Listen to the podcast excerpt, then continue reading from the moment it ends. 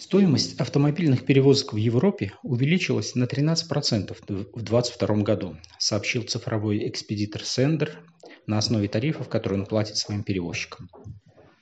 Один из самых больших приростов показал маршрут из Польши в Германию – 24%.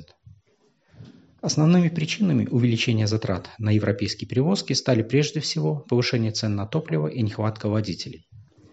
Кроме того, летом низкий уровень Рейна привел к увеличению спроса на транспортные мощности, что вкупе с нехваткой водителей вылилось в более высокие цены на внутренних и внешних немецких маршрутах.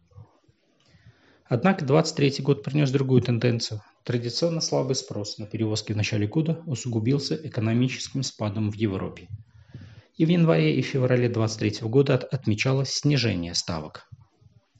Томас Кристенсен, главный операционный директор Сендер, говорит, что ситуация со снижением ставок на спотовом рынке не может длиться долго. Перевозчик работает с небольшой наценкой, поэтому ставки не могут упасть намного ниже.